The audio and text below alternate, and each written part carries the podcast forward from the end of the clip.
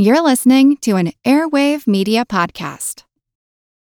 Without the ones like you, who work tirelessly to keep things running, everything would suddenly stop. Hospitals, factories, schools, and power plants, they all depend on you. No matter the weather, emergency, or time of day, you're the ones who get it done. At Grainger, we're here for you with professional grade industrial supplies. Count on real time product availability and fast delivery. Call clickgrainger.com or just stop by. Grainger for the ones who get it done. As a longtime foreign correspondent, I've worked in lots of places, but nowhere as important to the world as China. I'm Jane Perlez, former Beijing bureau chief for the New York Times. Join me on my new podcast, Face Off US versus China, where I'll take you behind the scenes in the tumultuous US China relationship. Find Face Off wherever you get your podcasts.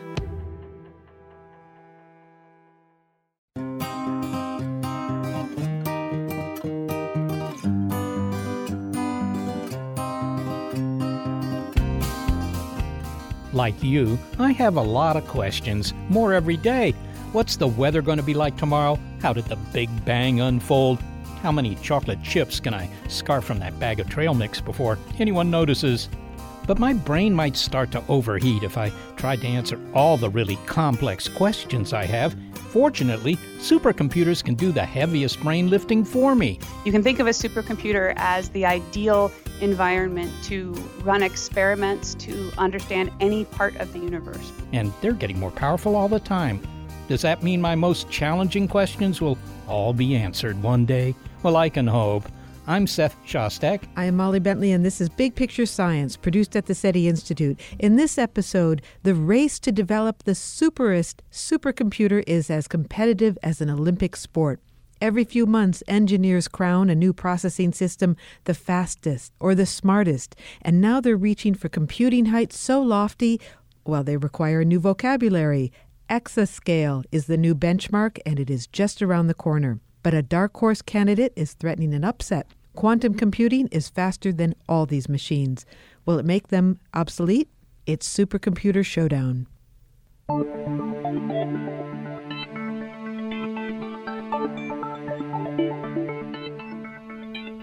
In case you were wondering what the stakes are in building the world's most powerful processing machines, well, get a load of their names. I mean, they read like the cast of a superhero blockbuster Summit, Sierra, Titan, Aurora, Frontera, and that's not to be confused with Frontier. And those are just some of the U.S. supercomputers seeking domination. China has the powerful and mysterious sounding Tianhe 2A supercomputer, while IBM Germany flexes computer muscle with its SuperMUC. Well, what puts the super in supercomputers, and why do we need these triumphs of technology? We'll answer all of this and explain the supercomputing pecking order with a little help from a carbon based computer operating in salt water that we call a brain. I'm Katherine Riley. I'm the Director of Science for the Argonne Leadership Computing Facility at Argonne National Lab. Her lab has a horse in the supercomputing race for sure, and we'll come to that. But first, why should we care about supercomputers? Talking about how powerful they are without addressing how they help us, well, it's like marveling at the height of skyscrapers. We need supercomputers in order to explore questions and answer problems that we have in the real world that we cannot answer other ways. Okay, well, that's reassuring because supercomputers, as a staple of science fiction, well, they're not usually doing humans a favor. Instead, they're menacing machines focused on world domination, which means we humans either end up incinerated, enslaved, or harvested for our battery power. There are fields, endless fields, where human beings are no longer born. We are grown. But we're pretty sure that's not what motivates this new crop of superprocessors. Engineers are building machines to tackle our toughest questions. Most of us are familiar with the prefixes mega, giga, and tera with our own computers. But it doesn't stop there. Today's supercomputers are in the elite club of peta. Petaflops, that is. Petaflop is a unit of measure. it tells you how many bits of mathematics you can do in a second. So it stands for floating point operation. A floating point basically just means a decimal number, like 2.0 instead of 2. And how many operations of those can you do per second? And a peta is 10 to the 15th. So that means you're doing 10 to the 15th add, divide, multiplies in a second. That's a thousand trillion operations per second. And another way we like to describe this sometimes is is imagine every single person on Earth doing thousands of mathematical operations in a second. And then you got your one second of a, of a petascale system. Now, knowing the power of a petaflop computer, let's go meet one. Not just anyone, the currently most powerful supercomputer in the world, Summit. It takes two human brains to pose all the questions we have about supercomputers. Reporter Emma Bentley, my sister in law, and yes, science reporting runs in the family, met me at Oak Ridge National Laboratory in Knoxville, Tennessee. So, Emma, now we stepped into this data center, but it's not just any data center. Yeah, this is just amazing. I just love the racks and racks of green lights. Right. This is Summit. This is a supercomputer. I'm standing right. In fact, I'm going to touch this computer. I hope I don't get electric. I don't know if you're allowed to do Am I allowed to do that? Yeah. Okay, that's really cool. This a- this is really profound because when we think of computers, we think of them getting smaller and smaller, and we're looking at rows and rows of these cabinets. How many rows? One, two, three, four, five, six, seven. Seven just here, but then there are infinite, well, not infinite, but a number of rows, another dozen rows down that way. and there's 180 miles of electrical cables. It's all being cooled by a swimming pool amount of water over our head and cooling it inside the cabinet, cooling every single one of those little microchips, just chilling it down and making sure it's at the right temperature to work, apparently. When we go to the very end here, if there is an end, yeah, it does look like it does end. This is possibly the most stylish supercomputer. Yeah, yeah. Why do you say that? Well, I love the blue, retro, very 80s, very mountainous. It is called Summit, after all. They've got a mountainous logo. And that, it's sort of chevrons down the side of the computer cabinets. It Yeah. is terribly, terribly impressive. Yeah. Well, Katie Bethea has been our tour guide um, for much of our day here at Oak Ridge. We have uh, 200 petaflops of computing power here, and so just amazing to imagine, you know, the science that we're able to produce in such a small space. Flop per square foot. Um, it's really efficient and compact. It- they, they talk about the density of the computer. Summit is very dense. Is it just my imagination, or does this room have that new computer smell? It sure does.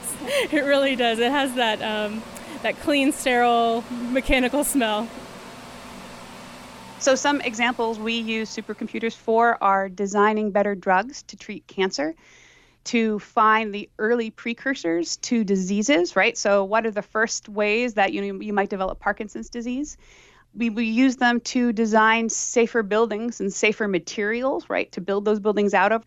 And we use them to understand even the weather and the climate going on around you.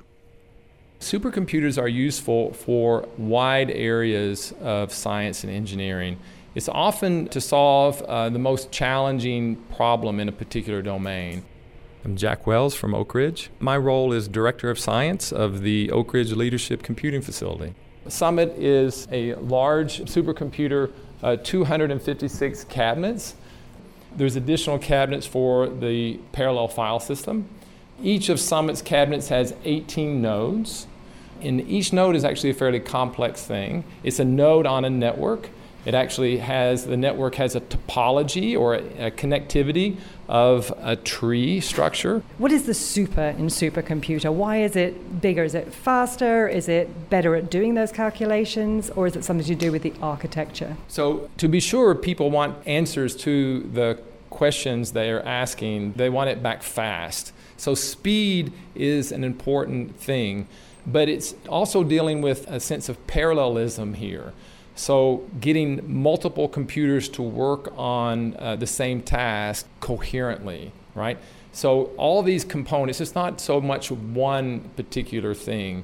We deploy supercomputers here where they have an architecture with enough memory, memory bandwidth, computing power to do things that can't otherwise be done, that would actually offer a new capability to a science or an engineer. So, if we were to open up the Summit cabinets right here, and I'm not proposing to do that, what would we see? And if you looked at that, cabinet, would you be able to say, ah, that's a supercomputer? And could you tell just by what you saw inside?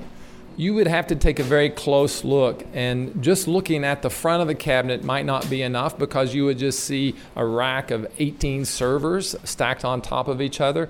But if you turned around and look at the back of the cabinet, if you saw the networking, you might be able to recognize that, oh, these cabinets are connected with very high bandwidth communication uh, technologies that would effectively enable them to operate in concert together on individual tasks. So, those connections are what are important. The networking inside the supercomputer is what's key. It's a very key aspect. This is much more than just a collection of 256 refrigerator sized cabinets, but it's really one unique machine. So, supercomputers can do things that we can't afford to do normally. So, one example of that would be if you want to have a safer car, right? We have safe cars today because of supercomputers. You can crash a car in a computer as many times as you want. You can do that thousands and thousands of times. But an experiment to crash a car and see how safe it is might cost a million dollars, right? So, do you have hundreds of millions of dollars to keep crashing a model of a car? So this is a good example of a type of problem that would just be cost prohibitive to do otherwise. But there's other categories of problems, like problems that you could never do in a lab.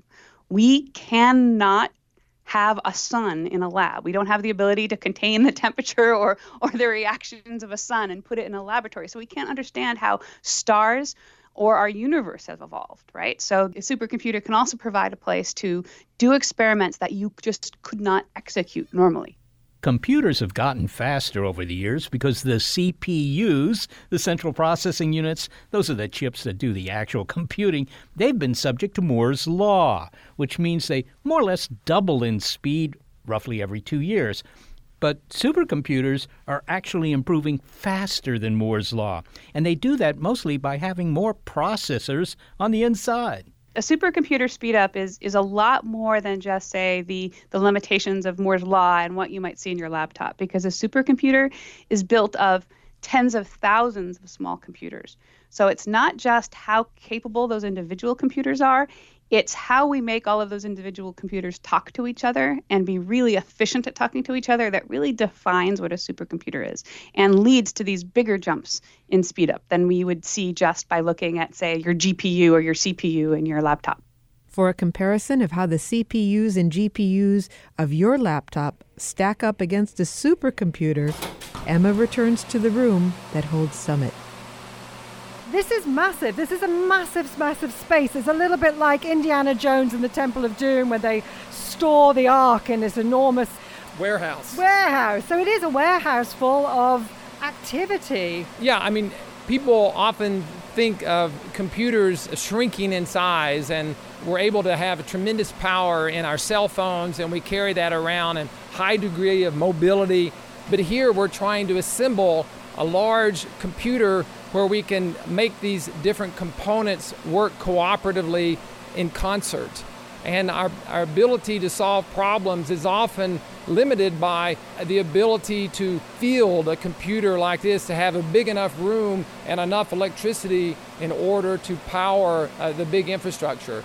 This is what's needed in order to do leading edge solutions in science and engineering lots and lots of green twinkling lights. What do all the lights mean? So those lights are just associated sort of with the power on state with the different servers that are in each cabinet, the different nodes. Each node has um, about eight processors uh, per node, and that's the node on the network. Two of them are conventional CPUs, and then six are GPUs or graphical processing units that originated from the graphics industry, like playing computer games, but now these GPUs are very much um, a feature of running data intensive applications and uh, high performance in uh, modeling and simulation also. There's over 9,000 CPUs and there's over 27,000 GPUs in this computer.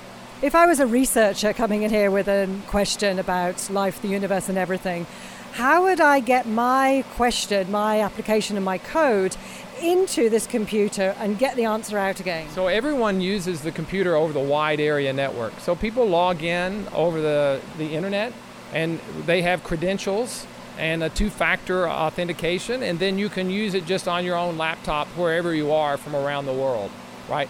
Yeah, we're an open science supercomputer. We do have stringent security, but this is uh, open for use.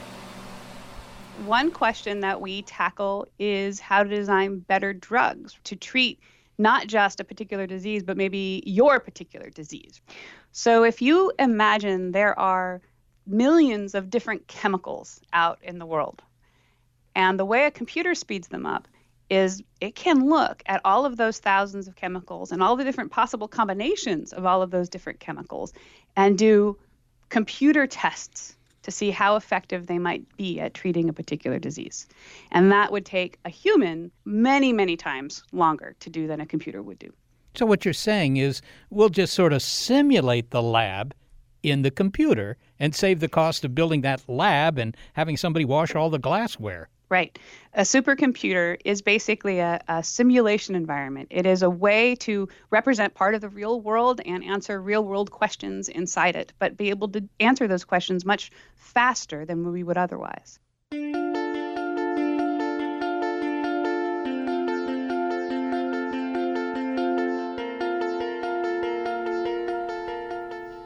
To say the obvious, supercomputers can do things enormously faster than ordinary computers. Yeah, well, they can. And, and, and as we've heard, you know, they're like a million times faster than my laptop, and I think my laptop's pretty fast.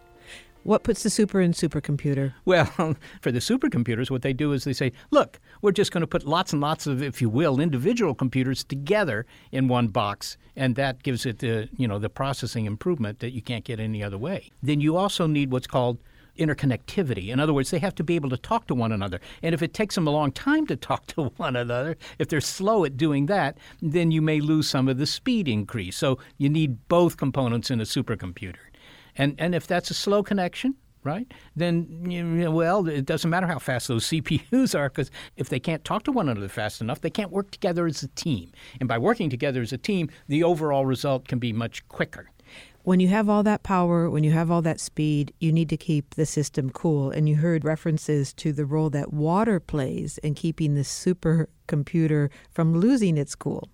Yes, that's that's a critical thing. But that's in fact not new. I mean, the big digital equipment computers that uh, that appeared in the 1990s, you know, they had plumbing. I, am talking about literally plumbing for the water cooling to keep you know them operational. Otherwise, you have to spread the parts out over the over a big space so they all stay cool. If like you do laundry, that, like putting your laundry out, yeah, that's spreading right. it all out so the you sun to can get to it. Exactly, and, and, so they'd had to do that, and that would slow the computer down because now it takes a certain amount of time for a signal to get from you know a bit to get from one part of the computer to the other. You want to make it as compact as you can make it, and that means you've got a heat problem. What's the role between the all that water used to cool the supercomputer and building an energy efficient computer because it it would seem as though it's not energy efficient because it's requiring all this water to keep it cool. But the point is, if it's efficient, it requires less water.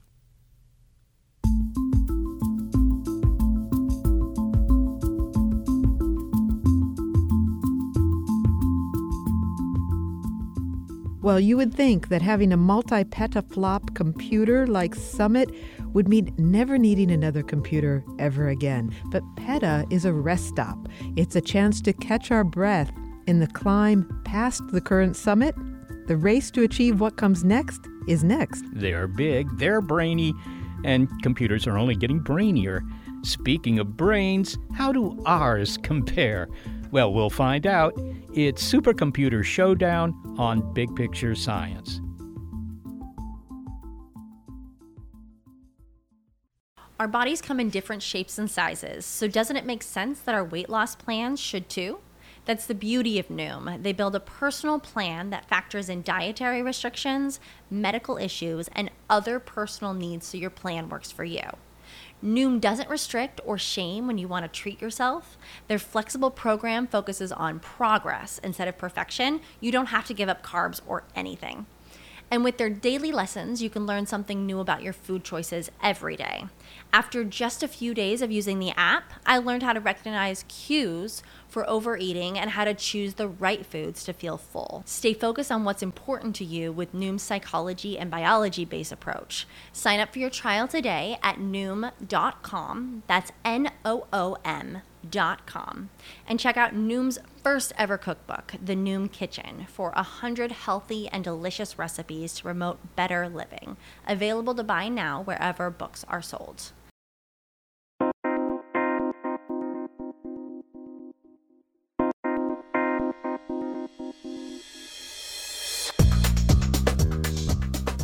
If you're in the movie business, you probably don't make a habit of bragging about flops. But in the computer industry, racking up flops is desirable. It's the gold standard measure of speed. Floating point operations per second. How many additions, subtractions, or multiplications your machine can do in a second. We're talking about the ever growing power of supercomputers in this episode and the sort of problems that they can solve. When machines capable of more flops come along, the older machines with less flops, sometimes only a few years old, are replaced with these newer, more super supercomputers. It's out with the old, in with the new, with a fast turnaround. Katherine, I mean, this rate of growth being so fast, that strikes me as something that would be kind of discouraging, wouldn't it? I mean, you, you build this supercomputer, and then two years later, you could build one that's 10 times faster, whatever it is. And, you know, it seems like you wasted your time building the earlier one. I can see why you might think it's disheartening, but overall it isn't, right? So the the design of these systems takes into account what kind of science we want to do on them over the course of a, they live for about 5 years.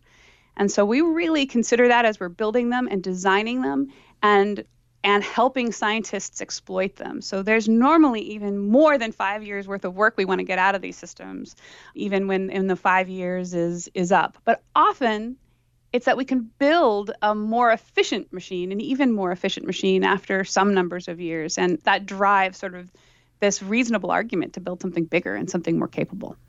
And sure enough, while Emma and I were at Oak Ridge National Lab, Jack Wells took us down the hall from the room containing Summit, that 200 petaflop computer that is currently the most powerful in the world, to another room that had the appearance of a going out of business sale at your electronics store. Disassembled black cabinets were piled on the floor, dozens and dozens of hard drives heaped in massive cardboard boxes. These were the parts that once made up Titan, the predecessor of Summit. The Oak Ridge folks were clearing the room for Summit's successor, Frontier. And this is where Titan was. Since beginning in 2012 until just a few weeks ago, we operated the Titan supercomputer here for our user program. We've just decommissioned it, and within three weeks, we disassembled it. And so, what you're seeing now are some of the boxes and the parts that still haven't made their way yet out of the data center. The reason we're doing that is, of course, this data center is where Frontier supercomputer is going to go. Frontier will be uh, Oak Ridge's first exascale supercomputer. Initial delivery in 2021, with users having access in 2022. Okay, so let me ask you What's the difference between Titan and Summit and the new supercomputer of Frontier, which is exascale? What do those scales mean? Titan was deployed in 2012 and was the most capable system in the world at the time, number one on the top 500 list, with a peak performance of 27 petaflops. Summit is the most capable supercomputer in the world today and also the most energy efficient. It's a 200 petaflop supercomputer, 200 million billion operations per second. And Frontier will be our lab's first exascale supercomputer. That exa is a prefix that means a billion billion. So we have a new prefix. We go from peta to exa. That's right. And I think the one after that is Zetta. Are you ready for the era of Zetta? Um, no, we're not ready for the era of Zetta. Um, that's off into the future, and that will be defining a, a new frontier, right? But it seems like there's a lot of equipment here. Why couldn't you use some of this equipment, or are you using any of this and refashioning what came from Titan and putting into Frontier? Um, we're not. There's many reasons you would choose not to do this, but fundamentally, this older supercomputer is no longer energy efficient to operate at the scale. The new supercomputers we bring in are state of the art in energy efficiency, and that's very much a limiting aspect of what we're doing. How much energy can we deploy and how much can we get out of it? And then what happens to those hard drives? Oh, they're recycled, and whatever is valuable in them will be extracted and reused. The National Lab in Knoxville is not the only facility vying for exascale. Katherine Riley says you should expect to say hello to the supercomputer Aurora in 2021. So Aurora will be a thousand times a petascale computer, and that's where, where our goal is. Our goal is to exceed an exaflop. Let's talk a little bit about the competition because Argonne National Laboratory, where you are, is not the only place claiming that they're going to get to exascale computation. Oak Ridge right. National Lab says they'll soon bring their exascale contender, Frontier, uh, online. Why do you think Argonne will reach exascale first, or do you think that? And does it matter? Uh, from a pride perspective, it matters. We are certainly pushing. We have had the go ahead on our project longer, so we've been developing it a bit longer with, with our partners. But it absolutely is a race. But overall, you know, we are partners with Oak Ridge. We both run leadership computing facilities where these resources will be deployed. So while I want to be first, and I think we will be first. It's it's mostly a race of technology at this point to see who gets it on the floor. All right. So, what kind of questions would it be? I mean, if it's a thousand times more powerful, that's not going to help me with my my word processing or my spreadsheet. But uh, presumably, it would be able to address a different category of questions than the petaflop computers. The special thing about Aurora is it's capturing in one system a different way that people are trying to tackle their science questions today. So we used to do problems and still do some of them answer questions by sort of just kind of running right this little simulation of the universe right? We would say i want to study this star and you know let the star percolate right and burn for a while within the computer. But the way we ask our science questions today and moving into the future is a lot more complicated. And we have more data coming in from experiments and coming in from other simulations and coming in from the world then than we really know how to tackle in many respects. And Aurora is one of the first attempts to build a system capable of tackling doing simulation on the real world and analyzing that real world data and and maybe even using really clever techniques like machine learning to to innovate how we're managing and, and learning from that data. What about the kind of classical problems that you hear about you know, if you, you delve into this at school, uh, like the traveling salesman problem. Now, you might think that the problem they have is finding a good restaurant at a reasonable price, but that's not it. I mean, if they got to make, you know, 50 different calls in 50 different cities, what route should they drive in order to do that? That's a apparently a very difficult uh, problem to solve. It is. With, with yes. Or, and, and, and, maybe it's not worth putting Aurora on that, but um, you know, are there are there problems that we just never even thought we could address that Aurora will be able to solve? That's a very good question. I think one area that we are trying to help and an area that Aurora could really start contributing to is maybe not the traveling salesperson problem and that kind of graph challenge, but even trying to understand the flow of traffic, right, in in your city, and how do you manage your commute, and how is your commute impacted by the weather that day, and and you know whether there's a sports game, and that may seem like, well, I know the answer to that, right? I know when there's a sports game, I can't get to work, so I don't need a supercomputer to tell me that, but if you have models that can help you predict things like traffic, similar to ways that we predict weather, you that might help city planners design better cities. So, in some sense, these uh, really massive computers, these exascale computers, it isn't necessarily that they're addressing a, a problem that's terribly complex. It's maybe a problem that now we, we know how to solve it. We just don't have time in the future history of Earth to solve it with my desktop computer. I mean, it's sort of like I know how to solve crossword puzzles, but if the crossword puzzle was the grid was a, a million squares on a side, you know, I'm, I'm just never going to solve that one. Is that a fair fraction of the problems that these big computers are designed to solve? That's absolutely true. Yes, and and it what we call it is is time to solution. It's one thing to get an answer to a science question in 10 years it's going to have a lot more impact on you if we can get an answer to a science and engineering question tomorrow. And that's how we can make really rapid progress on doing things like improving the quality of people's lives, right? And that can even be from your car to how you're treated at the doctor's office. Dr. Riley says Aurora is slated for 2021, and Dr. Wells says Frontier will debut at the end of the same year.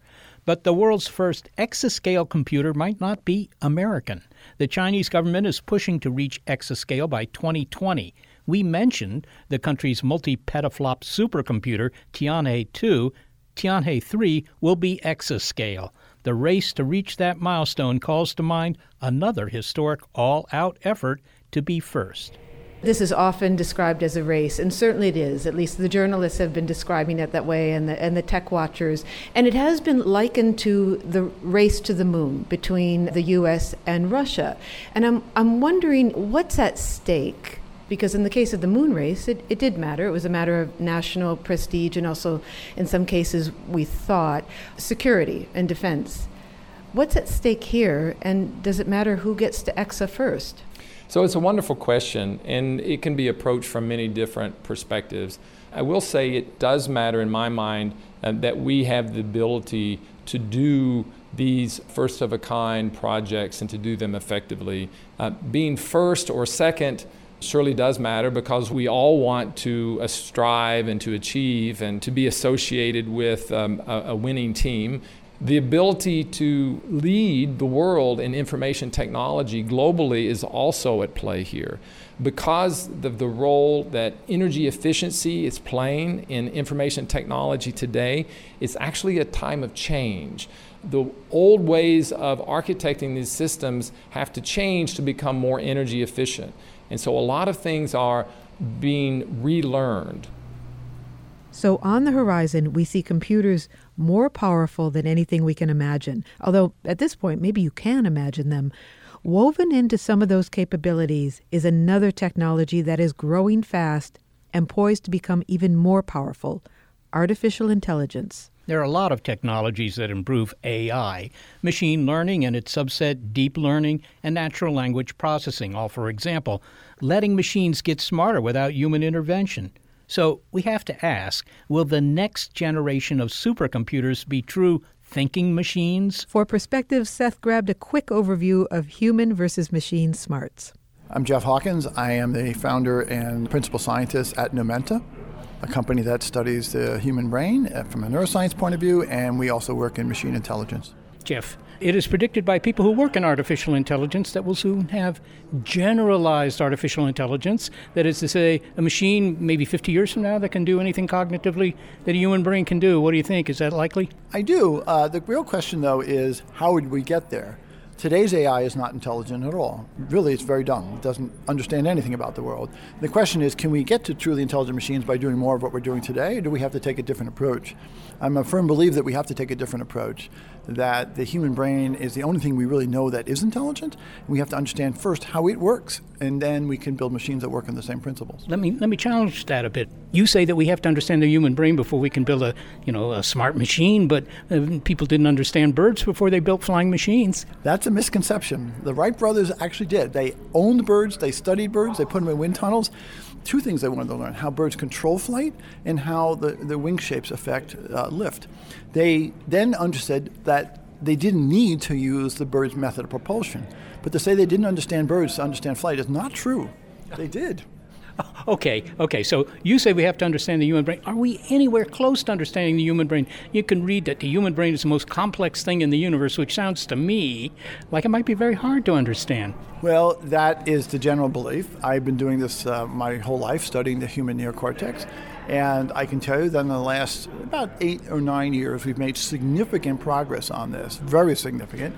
But the human brain is not something that we can't understand. It's just something we didn't understand. But it's not fundamentally not understandable. And so uh, we now have a very good idea about the basic framework of how we think and, and what thinking is and how we store knowledge about the world in the human neocortex. What today's AI is doing, what is called deep learning, and it's a very it's a very simple technique. It's just a classifier. It's a, it recognizes patterns, but it knows nothing. And absolutely, it recognizes a picture of a cat, it's not really it doesn't know what a cat is. It just says this picture is similar to another picture I saw, which was labeled cat. There's no knowledge there. And, this is a, a little discussion about AI. If you go back in the history of AI, Um, earlier attempts at AI worked on very different principles. People want to understand how knowledge is represented in the brain or in, in, a machine. And they came to the conclusion that knowledge representation, is how you represent common everyday knowledge in a computer, was the hardest problem of AI. Today's AI doesn't do that at all. It has no knowledge. They just avoided it. But to really create intelligent machines, the machines have to understand the world. So, Dr. Hawkins does not think we're close to understanding the human brain well enough to duplicate it in a machine. But the more powerful the machines, the more powerful the AI technologies that run on them become.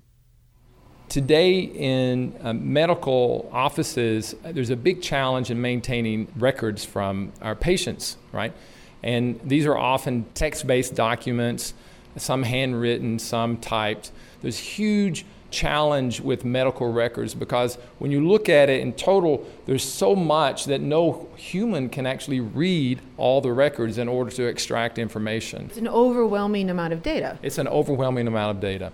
And today you can use an area of computer science called natural language processing to effectively have a computer read those documents and extract information out about what is being learned and what may be hidden in the volume of data to create new hypotheses for new trials or understand what is or what is not being effective. So, this is a brand new area of medical records, health data sciences that's uh, growing really uh, quite rapidly artificial intelligence that is uh, employing deep learning or any kind of machine learning seems to be very power hungry. Not power hungry like dominance in the world, but it requires a lot of power. It requires the computing power of a supercomputer. And why does machine learning and deep learning require so much power? It is very compute intensive. So these methods become much more effective the more data you can expose to them, right? So you want to be able to bring large training data sets. And the architecture of Machine Like Summit is very well suited to take on these tasks. Are we getting close to simulating the processing power of the human brain? Um, I think that's still very far away. The processing that's done here is very structured and the deep learning neural networks are they're often using this word neural networks they're not meant to be uh, biomimetic in any sense or to describe the, the neural architecture of the brain, but they do have the ability to perform certain tasks that result in learning. Also, I would say um, this supercomputer uses a tremendous amount of electricity. The peak that we've measured is about 11 and a half megawatts the human brain, I've been told, consumes about 25 watts. So there's a whole lot to be learned in terms of how efficiently information can be processed by thinking about the, the contrast between those two figures. 25 watts on a good day. Yeah. But before coffee, who knows, right? Uh, lots of coffee is consumed around here, yeah. While they're incredibly powerful, these computers, they don't have the same kind of interconnected capability that our brains do. So they're not thinking like you or I are thinking, even though they can probably almost certainly process certain types of data faster than we can process that data. I certainly hope you're not whistling in the dark here, Katherine. I'm in... no, no. but that does generate another question, and that is, I mean, you know, maybe these machines we ask them specific questions, they come back with answers, but maybe they come back with uh, suggestions for new questions. Maybe yes. they maybe they give us insight into what we should be doing with these machines. Yes, and actually, this is what we really hope out of generations of systems like Aurora. We have new and emerging ways of looking at this huge quantity of data we have. Some of this is climate data. Some of this is the data of everything that's going on in the city that day, from you know weather and traffic and, and local events. We are right now building capabilities into these systems to explore this data, help us find patterns, maybe even discover patterns we didn't know were there.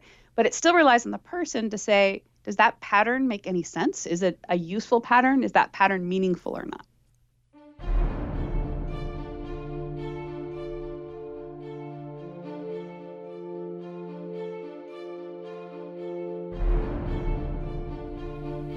Okay, supercomputers aren't yet artificial generalized intelligence comparable to a human brain. and that means that I, for one, still have a job. But achieving exaflop capability and building a sentient machine are not the only milestones along the scenic and spectacular road of computer evolution. Another was reached while we were putting together this episode, and that's next. It's Supercomputer Showdown on Big Picture Science.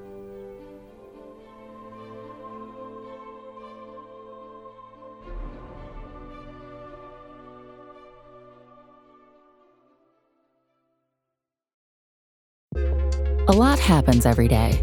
Cut through some of the noise by listening to What's New with Wired, a podcast that provides in depth coverage on technology and culture. With new episodes released every weekday, you can catch up on all the major events you missed. From AI developments to business updates to new scientific theories, it helps you make sense of what's happening in the world. Plus, each episode is usually pretty short. You can easily squeeze it in on your way to work or during a lunch break. So stay updated with the award winning journalism from Wired. Listen to What's New with Wired wherever you get your podcasts. That's What's New with Wired wherever you get your podcasts.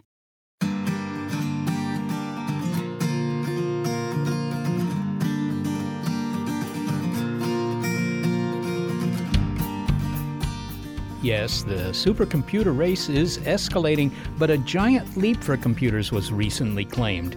The night before Molly and Emma went to Oak Ridge National Laboratory to talk to Jack Wells about the computer's Summit and Frontier, they heard that researchers at Google had made a breakthrough by achieving something called quantum supremacy. Okay, first, a translation of that, please. What they claimed was that they were able to finally solve a problem with a quantum computer that would otherwise not be solvable with a traditional computing technology like what we deploy today. So that's what quantum supremacy means. It's hard to overstate what it would mean to have a true quantum computer, a machine that's really been the holy grail for decades. But all we knew at the time of our visit to Oak Ridge was that this odd sounding milestone had supposedly been reached. We asked Dr. Wells to comment. So I'm familiar with that work to the extent that the, the team came here to use Summit and simulate a quantum computer. Um, this notion of quantum supremacy really means that a quantum computer can do a task much more quickly than a classical computer can do. And they wanted to benchmark it against today's most capable supercomputer.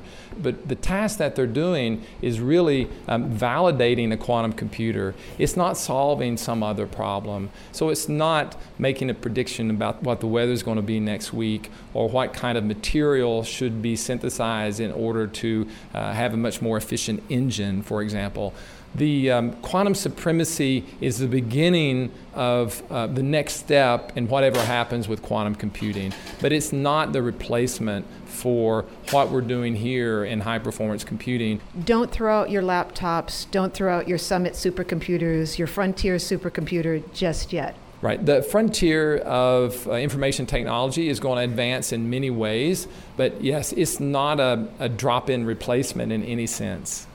Thank you. You're very welcome.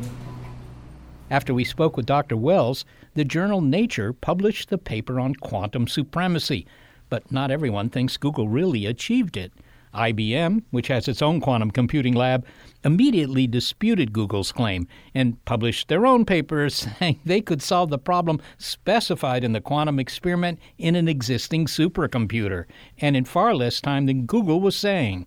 The authors of the Nature paper wrote that they used the quantum computer Sycamore to perform a series of operations in 200 seconds that would take a supercomputer about 10,000 years to complete.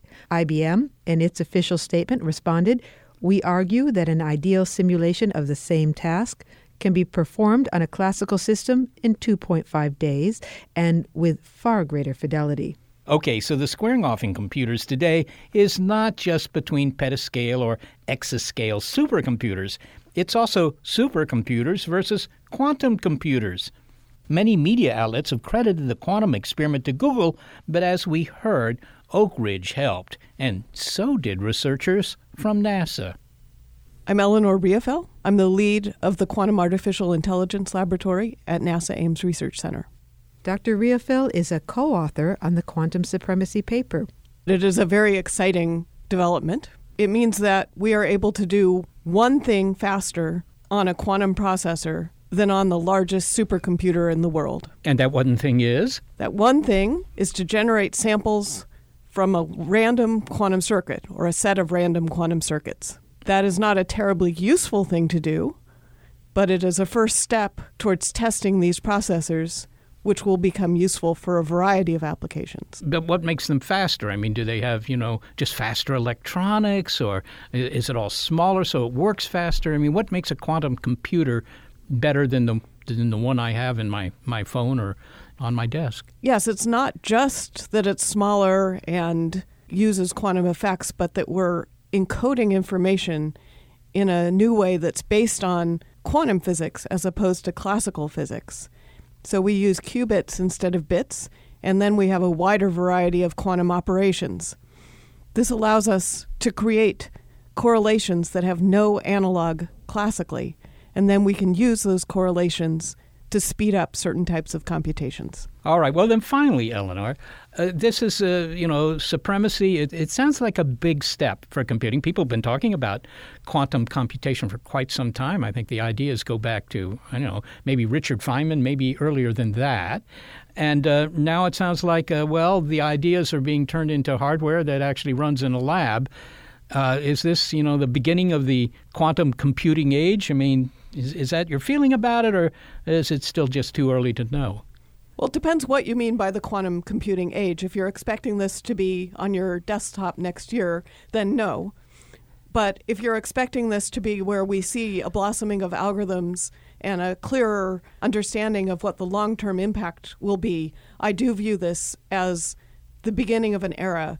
And this is a time that I've looked forward to since I started looking at quantum computing in 1996.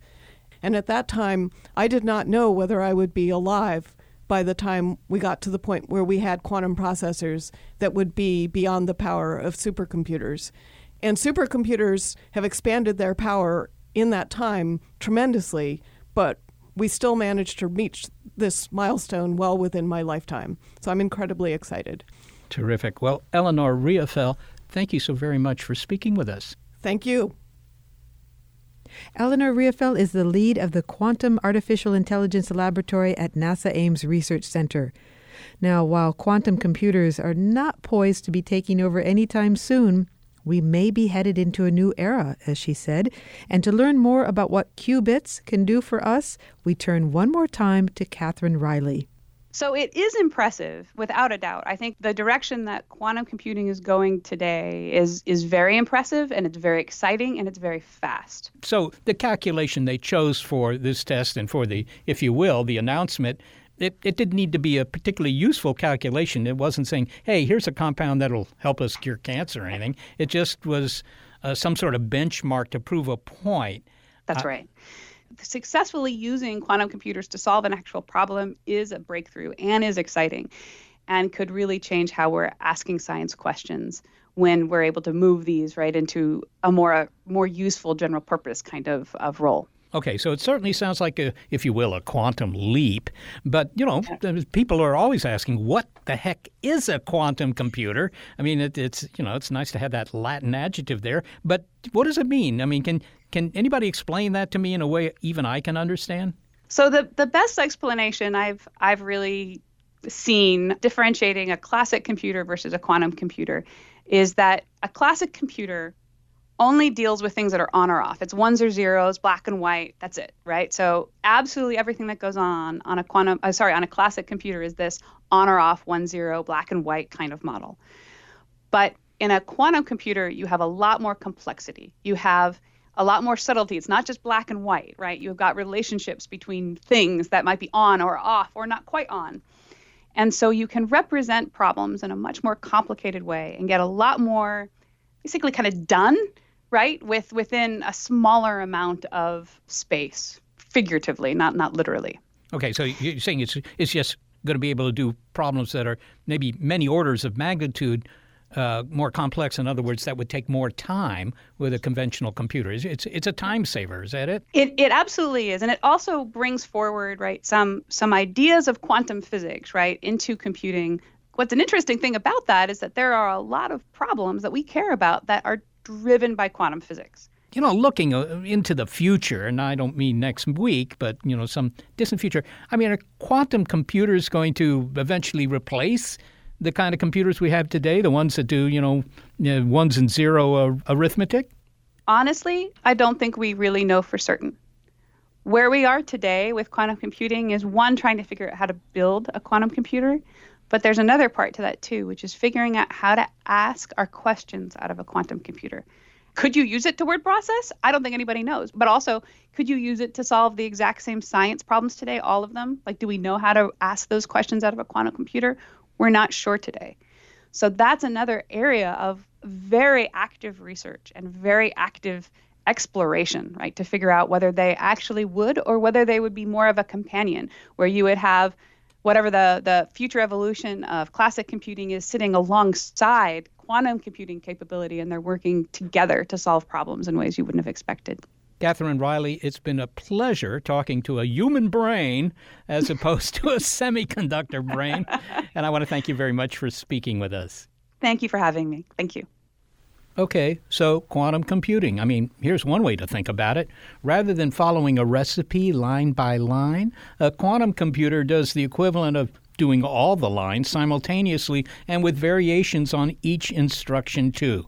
I mean, you quickly make lots and lots of cakes and you select the best one. Well, we've learned a lot in the show about the ascendancy of powerful computers, from petaflops to exascale to one day perhaps quantum computers. And you know what impresses me, Molly? It's the fact that there's just no natural limit for the speed of computers for their capabilities. And you might think, okay, at a certain point, they're not interesting anymore because there are no more problems for them to solve. Just not true. Understanding the subtleties of biology, understanding the subtleties of physics, all of that depends on faster computers. And just one last thing. In 1975, there was the Cray 1 computer, incredibly fast. I just worked it out. It's 0.000002 petaflops. Nothing like the Summit. Thank you to Jack Wells from Oak Ridge National Laboratory and Katherine Riley at Argonne National Laboratory for lending their human based smarts to this episode. And best of luck in your race to exascale. Meanwhile, we are going to get our Zettascale computing episode into shape so it's all ready to go when you are.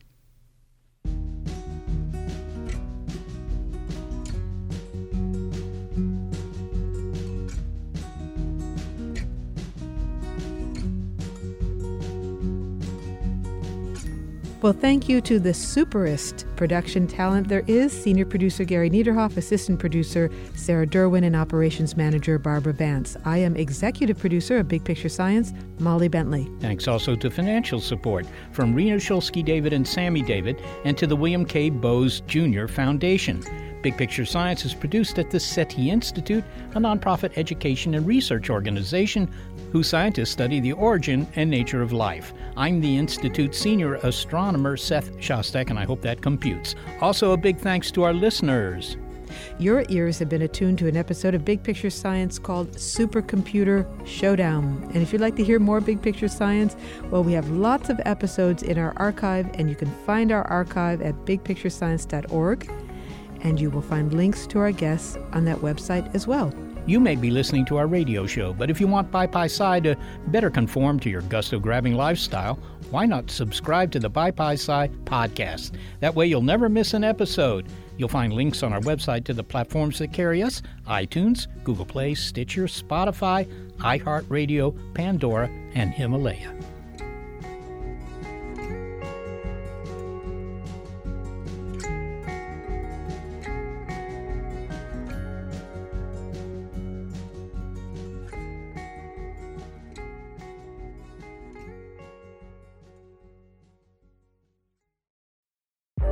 Tech moves fast. So keep pace with the Daily Crunch podcast from TechCrunch. With new episodes every day, this podcast will give you a quick overview on everything you need and should know about startups, new tech, regulations, and more. Listen to TechCrunch Daily Crunch now, wherever you get your podcasts. That's TechCrunch Daily Crunch, wherever you get your podcasts. Get ready to geek out. The Wired Science Podcast explores all the latest and greatest in science everything from strange diseases and biological breakthroughs to interesting tech and mysteries in outer space. Listen to Wired Science today, wherever you get your podcasts. That's Wired Science, wherever you get your podcasts.